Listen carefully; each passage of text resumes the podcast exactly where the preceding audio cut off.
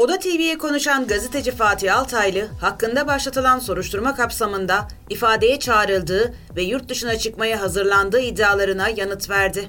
Sosyal medya platformu X'te yaptığı eline sağlık paylaşımının şehitlerimize rahmet, Filistin'e destek, İsrail'e lanet yürüyüşünün ardından İsmail Aydemir'e yumruklu saldırıda bulunan zanlı EA'ya destek olduğu iddia edilen ve hakkında Cumhuriyet Başsavcılığı tarafından resen soruşturma başlatılan gazeteci Fatih Altaylı Oda TV'ye konuştu.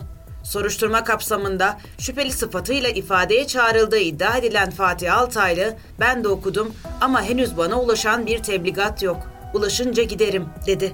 Sosyal medyada bir troll hesabın Fatih Altaylı yurt dışına çıkmaya hazırlanıyor iddiasına ilişkinse Altaylı, bir trolle ortak bir çevrem olacağını zannetmiyorum. Böyle bir şeyden bahsetmedim. Yurt dışına zaman zaman çıkıyorum ama gezmeye gidiyorum, geri geliyorum. Geçen hafta yurt dışındaydım.